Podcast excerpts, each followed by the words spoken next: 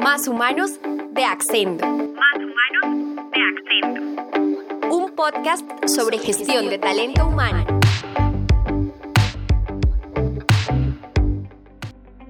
Bienvenidos a este primer episodio de nuestro especial de cuatro capítulos sobre todo lo que necesitas saber para evaluar bien el desempeño laboral en tu empresa.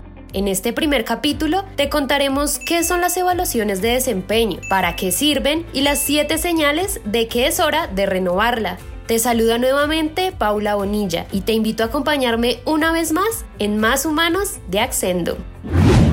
Comenzaremos este programa especial explicándote qué es una evaluación de desempeño y lo más importante, cómo te ayuda a ti en tu área de recursos humanos y al negocio en general. Este proceso reúne todas las herramientas, evaluaciones y estrategias que mejoran la calidad del trabajo e impulsan el cumplimiento de resultados al interior de las empresas. Las evaluaciones suelen hacerse desde dos enfoques, resultados o competencias. ¿Qué significa cada uno?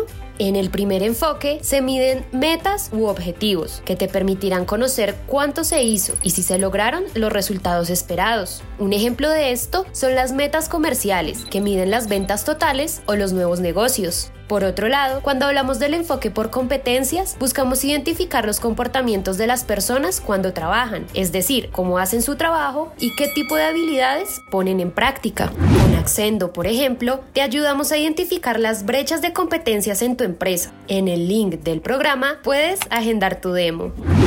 Cada enfoque puede ser implementado de forma distinta. Si las empresas quieren enfocarse en resultados, pueden hacerlo con un tablero de mando integral, con metas SMART, indicadores de gestión o KPIs en inglés o con OKRs, objetivos y resultados clave. En el caso de competencias, se puede escoger entre varios modelos para medir diversos grupos de habilidades, así que depende de lo que quiera cada compañía para sí misma. En este punto, debes estar pensando, así lo hacemos en mi empresa, usamos este método o este otro. Algunas solo tienen uno, inclusive puede que lo apliquen una vez al año. Otras tienen tanto evaluaciones de competencias como de metas o resultados. Lo cierto es que son vitales para el negocio, pues permiten a recursos humanos trazar planes de capacitación, desarrollo y promoción al mismo tiempo que alinean las metas individuales con las de la empresa y además las compañías lograrán optimizar sus niveles de desempeño, recompensar el desempeño sobresaliente y lograr el compromiso, la satisfacción y la mejora en la experiencia del personal.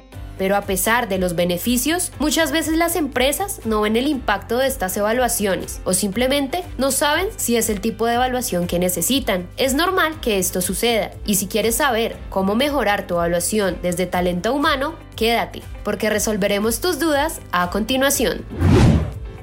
Ya conociendo los aspectos básicos del tema, es importante que tengas claridad sobre tres cosas en tu empresa. Primero, qué modelo usan, si están usando el adecuado. Segundo, cómo van los resultados, si están evaluando lo que el negocio necesita. Y tercero, cuándo cambiar de evaluación. ¿Es momento de renovar el modelo? Para responder a la primera pregunta, si la empresa nunca ha medido el desempeño y quiere enfocarse en los resultados, metas y OKRs pueden ser los más indicados. Pero si quieres saber en qué necesita ser formado el personal y prepararlo para el futuro, una evaluación de competencias es la mejor opción.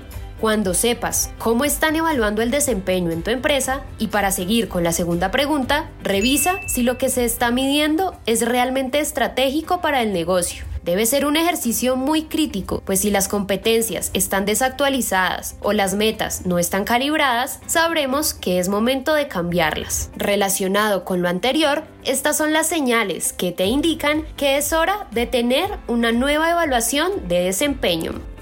Primero, una de las señales más directas es la baja tasa de participación. Si la gente no contesta las evaluaciones, entrarás en un ciclo continuo de resultados deficientes. Este es el signo más importante. Segundo, cuando las metas no están bien definidas, bien sea porque no están atadas a un indicador o fueron asignadas de forma desigual al equipo. Tercero, al darte cuenta de que los resultados no son transparentes. Ocurre en ocasiones que las personas responden la evaluación de competencias pensando en otra persona, lo que afecta el resultado final. Cuarto, cuando los equipos no entienden cómo se mide el desempeño. Lo ideal es que todos sepan si son medidos por metas o por competencias, cuáles son los resultados que obtienen y qué impacto tiene. Quinto, otro caso es hacer ambas evaluaciones y no saber cómo ponderar los resultados. Esto depende de cada organización. Por lo general, el peso dado a las metas es de un 60 a 70%, mientras que a las evaluaciones por competencias se les da un 30 a 40% de prioridad. Sexto, cuando los empleados encuentran una forma de controlar el sistema de metas o KPIs, puede pasar que encuentren una brecha para hacer que los KPIs entren en la zona verde, sin hacer lo que tu negocio realmente necesita. Los OKRs evitan que esto suceda. Y por último, haber perdido el control y la trazabilidad del proceso. Es el caso de las metas o de un balance scorecard. Pueden hacerse en Excel, pero toma mucho tiempo para mantener organizado el archivo y es fácil que crezca al punto de que ya nadie lo entienda. En este caso, ser de la vieja escuela sí puede pasarte factura. Conociendo estas 7 señales para cambiar tu evaluación de desempeño, podrás poner en marcha acciones para renovar sin embargo, recuerda que esto no es suficiente. El buen desempeño no viene solo, es el resultado de varios factores, como el trabajo en equipo entre líderes y empleados, relación que es mediada por recursos humanos, la actualización constante, pues debes mantenerte a la vanguardia implementando modelos de evaluación modernos que al mismo tiempo faciliten tu trabajo y tener un cambio en la cultura, pues todos deben apropiarse y entender cómo la medición del desempeño ayudará a negocio, a llegar más rápido a sus objetivos y a lograr los resultados que han estado esperando. Ten un mayor y mejor control sobre lo que sucede en tu empresa y podrás evitarte muchos dolores de cabeza. Las evaluaciones de desempeño son una necesidad para las organizaciones, así que no te quedes atrás. Conociendo a tu personal y en qué están invirtiendo tiempo y esfuerzos, podrás tomar mejores decisiones.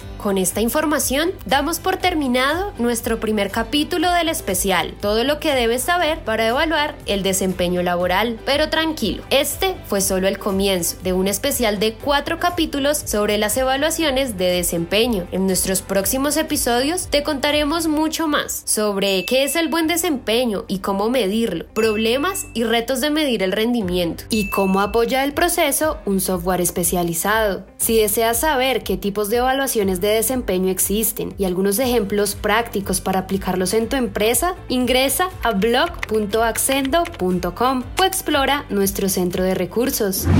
Recuerda que nos puedes encontrar en Instagram como arroba accendo rayalpiso hr y accendo en Facebook y LinkedIn. Soy Paula Bonilla y te agradezco por acompañarme una vez más en Más Humanos de Accendo, donde estamos para dar respuesta a tus preguntas sobre gestión del talento humano. Hasta la próxima. Más humanos de Accendo. Podcast sobre gestión de talento humano.